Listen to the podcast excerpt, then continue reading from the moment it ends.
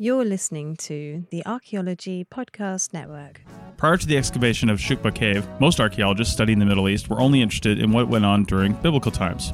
After excavation, archaeologists realized that things went on there that didn't describe, take place in, or revolve around the Christian Bible. This is episode 352 for the 18th of December 2017. I'm Chris Webster, and this is ARC 365, a podcast today in 2017. This episode was written by Richie Cruz. This network is supported by our listeners. You can become a supporting member by going to arcpodnet.com slash members and signing up. As a supporting member, you have access to high-quality downloads of each show and a discount at our future online store and access to show hosts on a members-only Slack team. For professional members, we'll have training shows and other special content offered throughout the year. Once again, go to arcpodnet.com slash members to support the network and get some great extras and swag in the process. That's arcpodnet.com slash members.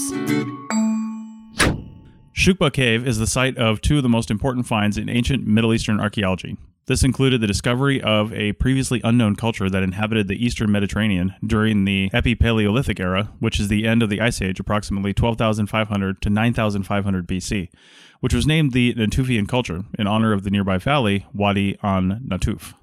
A brief summary of the accomplishments of the Natufians include that founding of Jericho, which may have been the oldest city in the world. They may have also been the world's first farmers. Evidence has been found that suggests that they may have been growing grains such as rye, which probably would have been used to make bread and other wheat products. The other great discovery from Shuqba Cave are small crescent shaped stone tools called lunates, which are classified as microlithic stone tools. These tools are usually a centimeter long, resemble lithic debitage, which is normally what is left over from making stone tools, and have marks on their edges that show they were used as tools, as opposed to debitage, which usually has edges that are as sharp as when they were made. It is speculated that lunates were tied to the end of the wooden shafts to make sickles, tinier versions of the thing that the Grim Reaper carries, to help harvest the grains the Natufians were growing. Shuqba Cave is located in the Judean Mountains, 28 kilometers northwest of Jerusalem. It is on the north slope of the valley Wadi an Natuf, which is oriented east west. The cave itself is split into a main chamber and a few smaller chambers coming off of that. The cave was originally noted by Father Alexis Mallon, a Catholic priest, in 1924, who noted the presence of ancient artifacts and suggested that the British School of Archaeology in Jerusalem investigate it. They subsequently invited British Paleolithic era archaeologist Dorothy Garrod, a Cambridge University professor who held the title Disney Professor of Archaeology, which has no relation to the people behind Disneyland or the current Star Wars movies, to excavate the site. In 1928, she spent a field season digging two trenches at the site, one in the main part of the cave, another in the one of the smaller chambers.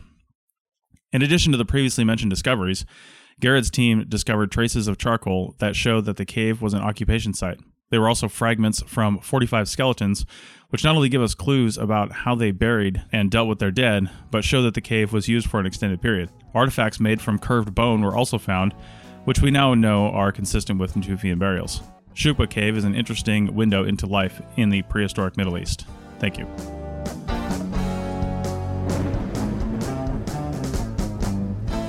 That's it for this episode of ARC 365. Please share this episode on your social media sites so others can have fun and learn about archaeology too. Please consider a donation to ARC 365 by sponsoring an episode for just $35. You can find the sponsor page at www.archaeologypodcastnetwork.com forward slash sponsor ARC 365. Thanks and have a great 2017 with the Archaeology Podcast Network. The song Storm Diggin' was written, performed, and recorded by Steve Webster.